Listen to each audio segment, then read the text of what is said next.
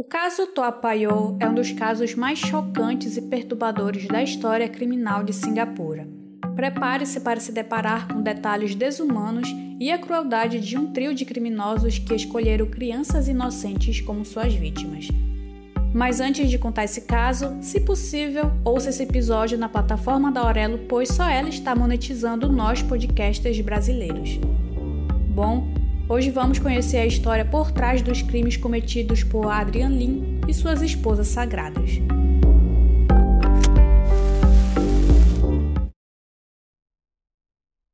Em 1981, a comunidade de Toapaiô, em Singapura, foi abalada pelos assassinatos de duas crianças. A primeira vítima, uma menina de 9 anos, foi encontrada sem vida dentro de uma bolsa marrom em um prédio residencial no dia 25 de janeiro. A segunda vítima, um menino de 10 anos, foi encontrado entre dois prédios habitacionais no mesmo bairro em que a primeira vítima foi encontrada no dia 7 de fevereiro. Toa é um bairro localizado no centro de Singapura. Ele foi planejado como um bairro modelo pelo governo dos anos 60 como parte do programa de construção de moradias. A região era anteriormente composta principalmente por pântanos e terras agrícolas, mas foi desenvolvida para alojar as necessidades habitacionais crescentes da população. Ele é conhecido por ser um dos bairros residenciais mais antigos do país tem uma comunidade bastante diversificada em termos de etnias e de cultura. O bairro tem esse nome, Toapaiô, que significa Grande Lago em malaio, devido ao grande lago que existia na área. Um carpinteiro de 25 anos que estava voltando do cinema por volta das 2h20 da manhã do dia 25 de janeiro de 81 encontrou próximo do elevador do seu prédio uma bolsa marrom ele achou estranho e resolveu ir abrir. Ao fazer isso, ele se deparou com um corpo nu e sem vida de uma menina enrolada em posição fetal. Seu nome era Agnes New Siu Heok. Na sua autópsia, foi revelado que ela tinha morrido por asfixia após 10 minutos sendo torturada. Além disso, havia indícios de que ela havia sido sedada e abusada sexualmente. Agnes era uma das alunas da escola de meninas chinesa chamada Holly Innocents. Ela era filha caçula de nove irmãos e ela foi vista pela última vez esperando a sua irmã sair da aula na Igreja do Cristo Ressuscitado por volta das quatro da tarde do dia 24. Mas em algum momento nessa tarde ela simplesmente desapareceu. A segunda vítima foi Ghazali Marsuk. Ghazali era um estudante da escola primária Henry Park, que fica no bairro Bukit Timah, e estava passando as férias do Ano Novo Chinês com a sua avó no bairro de Clemente, bem próximo do bairro de Toapaiô. Os investigadores descobriram que o garoto estava brincando em um playground com seus dois primos quando uma mulher se aproximou dele. Essa mulher pediu para que ele a ajudasse a buscar algumas coisas na casa dela e o menino aceitou ajudá-la. A última vez que foi visto foi no momento em que ele entrou num táxi com essa mulher. O corpo de Gazali foi encontrado horas depois, perto de uma cerca, no mesmo conjunto habitacional onde a Agnes foi encontrada dias antes. A autópsia de Gazali constatou que ele havia sido sedado e afogado e haviam marcas de queimaduras em seu corpo. Segundo o legista, essas marcas de queimaduras foram causadas após a sua morte, possivelmente por choques elétricos. As investigações iniciais, quando a primeira vítima foi encontrada, não resultaram em nada, tanto na procura de pistas físicas no local quanto dos depoimentos dos moradores da região. Ninguém tinha visto ou ouvido nada de anormal. Algo importante só foi surgir após o corpo de Ghazali ter sido encontrado. Na cena do crime, os investigadores notaram uma trilha de sangue que levava até o bloco 12 desse mesmo conjunto habitacional e a área foi isolada para que uma investigação se iniciasse.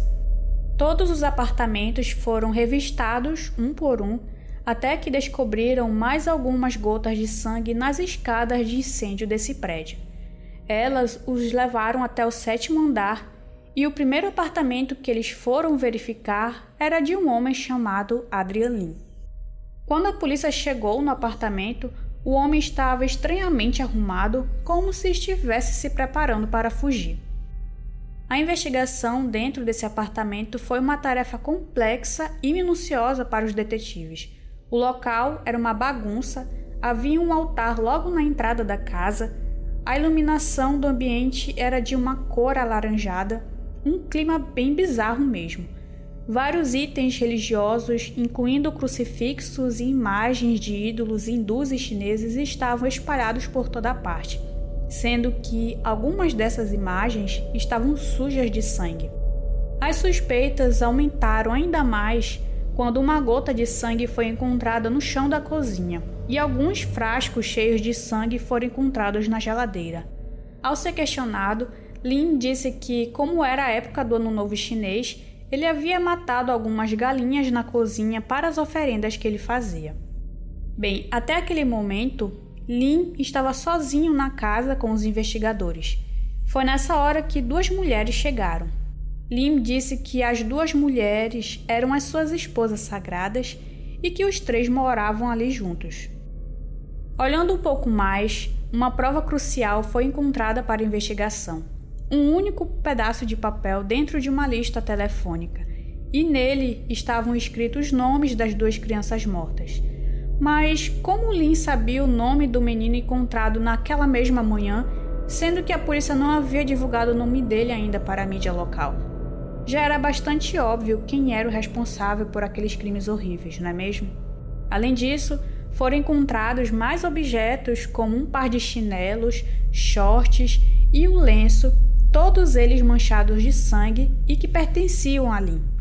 Encontraram também uma blusa manchada de sangue na pia que era da Hoi Kan Hong, uma das mulheres de Lin. Remédios para dormir, uma seringa contendo sangue, fios de cabelo que pareciam pertencer ao menino foram encontrados no apartamento.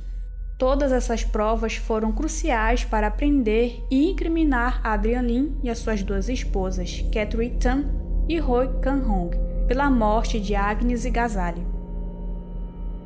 Adrian nasceu em 6 de janeiro de 1942. Ele era o filho mais velho de três irmãos de uma família de classe média. Ele foi descrito por sua irmã como um menino de temperamento quente. Ele havia abandonado a escola no seu primeiro ano do ensino médio e trabalhou como informante para o Departamento de Segurança Interna antes de se juntar a uma empresa de rádio a cabo. Em 73, Lin começou a oferecer algumas consultas como médium espiritual. Ele alugava uma sala para poder atender os seus clientes, na maioria mulheres, e as enganava para obter dinheiro. Ele tinha aprendido os truques com um outro médio chamado Tio Willie e orava a deuses de várias religiões, apesar do seu batismo católico. E é aí que ele acaba conhecendo a sua primeira esposa sagrada, a Catherine Tan. Catherine Tan Muicho trabalhava em um bar quando conheceu Lin.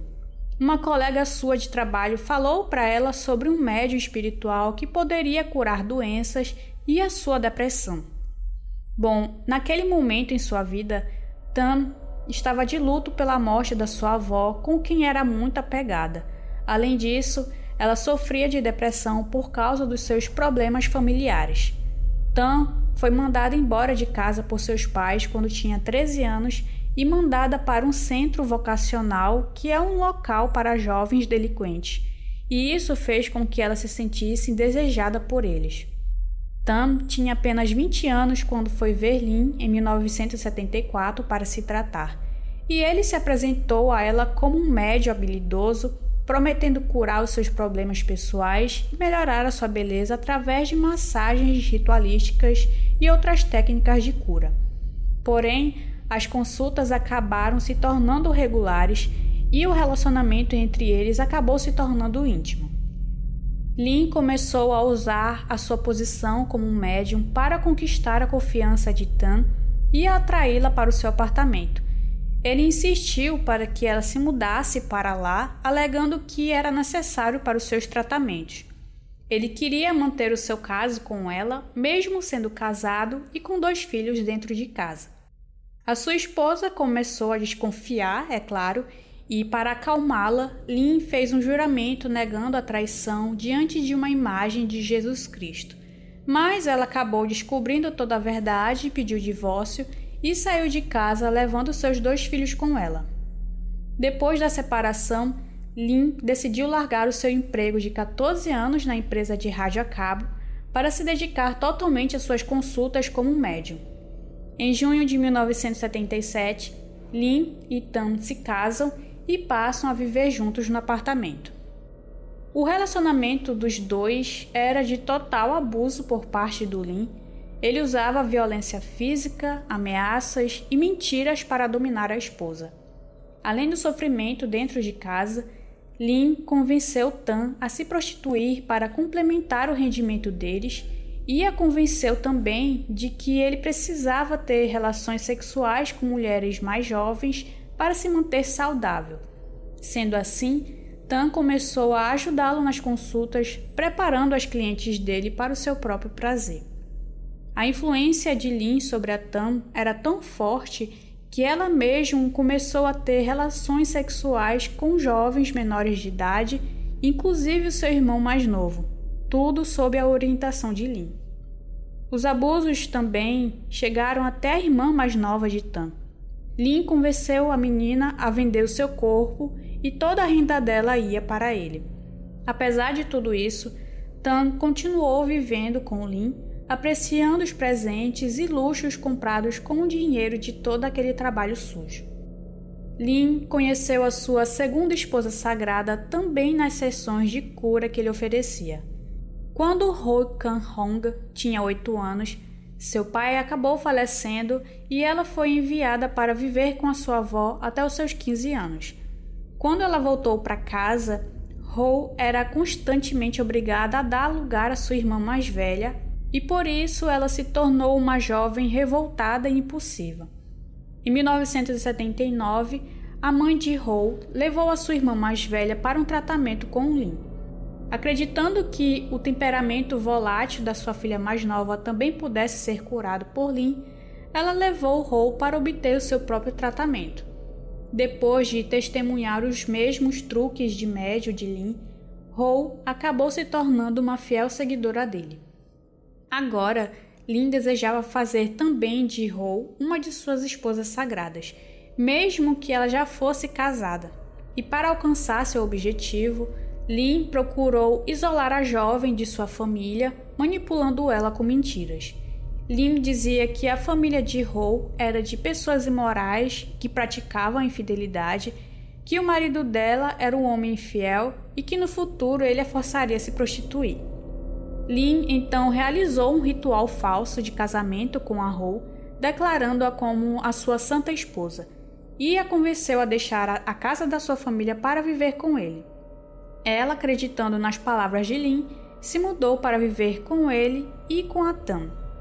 Em 7 de janeiro de 1980, Lin conseguiu convencer a Ho e o marido dela, o oficial, chamado Benson Lo Gnan, para participarem de uma sessão de terapia de eletrochoque.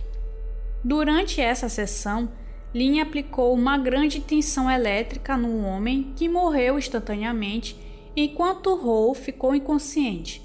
Quando acordou, Ho viu que o seu marido estava morto e Lin a conseguiu convencer para que ela mentisse para a polícia sobre a morte dele, dizendo que seu marido foi eletrocutado enquanto tentava ligar o ventilador.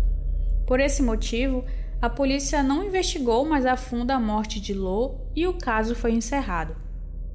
Bom, o Lin utilizava vários truques para enganar os seus clientes em suas sessões de limpeza espiritual. Um dos truques mais conhecidos era o uso de ovos e agulhas.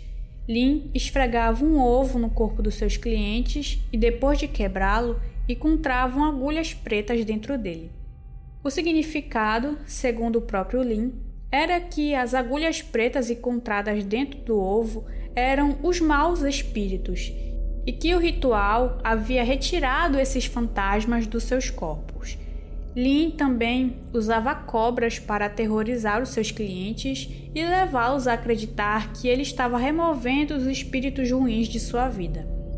Além desses dois truques, Lin usava choques elétricos e lavagem cerebral para controlar e manipular os seus clientes.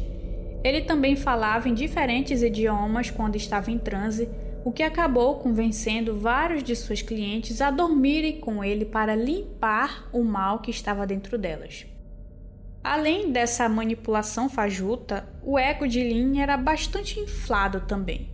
Ele se auto-intitulava como um homem das mulheres e afirmou que várias mulheres acabavam se apaixonando por ele.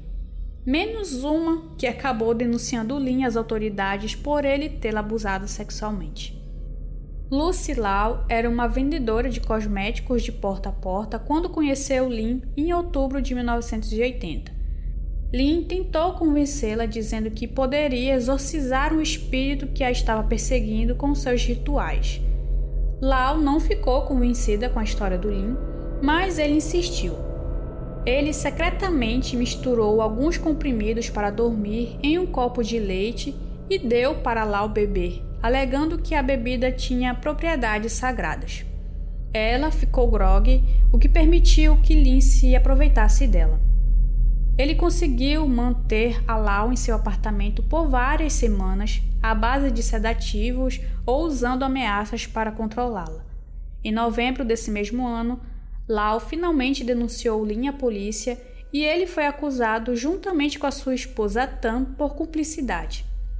Já o Lin sempre alegou que as acusações de Lau eram falsas e que provavelmente ela estava com ciúmes dele por causa de suas outras esposas e por isso ela tentou se vingar dele depois dele ter recusado se livrar das suas esposas para ficar só com ela. Sob fiança, Lim convenceu a sua outra esposa, a Ho, a mentir para a polícia dizendo que ela estava presente no apartamento quando aconteceu o suposto crime contra Lau, mas que ela não viu nenhum crime sendo cometido. A mentira não funcionou e os inquéritos policiais continuaram, os acusados tiveram que estender as suas fianças e tinham que ir pessoalmente na delegacia a cada 15 dias para verificação, o que deixou Lin extremamente irritado. Após serem presos pelo caso das duas crianças, Lin não demorou muito para confessar o que fez à polícia. Ele, com o seu ar de superioridade, disse que queria se vingar das autoridades e do mundo por terem o acusado pelo abuso cometido contra Lau seu plano foi fingir, então, estar possuído pela deusa Kali, conhecida como a Mãe das Trevas, para convencer as suas duas esposas de que a deusa queria que eles sacrificassem crianças para se vingar. Os três realmente acreditavam que os sacrifícios fariam com que a deusa Kali os ajudassem a escapar da acusação de estupro e resolveriam também alguns outros problemas deles. Além dessa confissão assustadora, Lin admitiu ter matado Lo, o marido de Ho. Antes da sua morte, Lo estava passando os finais de semana na casa de Lin para ficar perto da esposa, porque até então ele acreditava que ela estava passando por um tratamento espiritual e não tinha ideia de que o Lin era o amante dela. Lim disse para a polícia que tirou a vida do homem, usando como desculpa a sessão de eletrochoque para cometer o ato, pois ele achava que a presença dele na casa o impedia de ter relações sexuais com a Ho. Em dezembro de 1980, Lin disse a Ho para ela ir pegar o peixe, que é um código que eles usavam para crianças. Ho conseguiu uma menina de 10 anos, mas Lin rejeitou a criança porque ela era indiana e a divindade que ele adorava era hindu. Esse detalhe eu achei bem contraditório, porque, pelo que eu li sobre essa deusa e sobre o hinduísmo em si, a origem deles se deu na Índia antiga. Mas enfim, eu não sei, posso estar falando besteira. Ho então conseguiu uma outra criança, dessa vez uma menina chinesa, mas Lin disse que a menina era muito magra. A terceira garota que a Ho levou para Lin deixou ele em pânico. A menina havia feito uma ligação para uma coleguinha enquanto estava na casa dele e essa amiga disse que tinha visto ela sendo levada pela rua. Agnes foi a quarta menina a ser levada para o Lin e infelizmente ela sofreu muito antes de morrer. Não vou contar detalhadamente os fatos, pois eles são realmente perturbadores e eu já mencionei no início do vídeo no resultado da autópsia dela. Em depoimento, Hall disse que eles picaram o dedo de Agnes e cada um deles tomou um gole do seu sangue e usaram também o sangue dela como oferta para a deusa Kali. Por isso que algumas imagens no apartamento tinham manchas de sangue e foi constatado após a perícia que era sangue humano. Quando Agnes foi ao banheiro, eles tiraram sua vida afogando na banheira e para confirmar a sua morte, Lin usou a sua máquina de eletrochoque nela. Lin então disse para Hou que agora ele queria o menino e que era para ela encontrar alguém com bastante dinheiro para que ele pudesse cobrar um bom resgate antes de matá-lo. Hou disse que escolheu o Gazali porque ele parecia com seu marido. Gazali sofreu um destino semelhante ao de Agnes quando foi levado ao apartamento por Hou. Ele, no entanto, se mostrou resistente aos sedativos e acabou demorando muito tempo para adormecer. Lin decidiu amarrar ele por precaução, mas o garoto acordou e lutou bastante para sobreviver. Ele recebeu vários golpes de Lin e, após apanhar muito, ele foi morto afogado e posteriormente eletrocutado. O sangue de Gazali continuou escorrendo de seu nariz após a sua morte, enquanto Tam ficou para trás para limpar o apartamento. Lin e Ho descartaram o corpo do menino. Lin havia notado o rastro de sangue que levava até seu apartamento, então ele e suas duas cúmplices tentaram limpar o máximo que puderam antes do nascer do sol. As manchas que eles perderam de vista foi o que levou a polícia até o apartamento dele. O julgamento do trio começou no dia 25 de março de 1983 e durou 41 dias, atraindo a atenção da mídia e do público local. O caso foi presidido por dois juízes e o advogado de acusação construiu o caso usando as evidências coletadas, como as fotografias das cenas do crime e depoimentos de testemunhas, fora as evidências encontradas, como as amostras de sangue, os objetos religiosos, as drogas e a nota com os nomes das vítimas, comprovando o envolvimento dos réus. Os advogados de defesa não contestaram que os seus clientes haviam matado as crianças. Eles montaram um caso em cima do argumento de que os seus clientes não eram saudáveis psicologicamente e, portanto, não seriam responsáveis pelas mortes. O julgamento também incluiu os testemunhos de pessoas próximas dos acusados, onde eles falaram sobre a personalidade e a falha de caráter de cada um deles bem como os relatos dos investigadores e da equipe forense que havia trabalhado no caso. O argumento de que os acusados sofriam de problemas mentais foi rejeitado pelo juiz. Em 25 de maio de 1983, os três acusados foram considerados culpados e condenados à morte. Enquanto estavam no corredor da morte na prisão de Changi, os três foram aconselhados por padres e freiras católicas Lim se recusou a ver um conselheiro durante a maior parte do seu tempo no corredor da morte, enquanto Tam e Ho tinham uma irmã como conselheira espiritual. Essa irmã converteu as duas mulheres ao catolicismo e elas passaram as suas últimas horas em oração. Na semana anterior à data da execução, Lim se juntou a elas, pedindo arrependimento e absolvição, e nos seus últimos dias os três receberam a Sagrada Comunhão e foram executados no dia 25 de novembro de 1988. O trio teve uma curta missa fúnebre católica antes de serem cremados no mesmo dia. O caso todo foi marcado por uma sensação de choque e horror pela natureza brutal dos crimes. O caso também levou a uma maior conscientização sobre a segurança das crianças e a necessidade de medidas de segurança para protegê-la desses tipos de criminosos. Além disso, o caso também colocou em questão a adequação das medidas de saúde mental no país e o seu papel no julgamento de criminosos. A condenação e execução de Lin e as suas duas esposas foi vista como uma justiça para as vítimas e as suas famílias. Se achou o caso de hoje interessante, compartilhe para que outras pessoas ouçam esse episódio e conheçam o podcast. Se quiser ajudar financeiramente esse projeto, faça uma doação na plataforma da Aurela. Esse foi o caso de hoje. Tchau!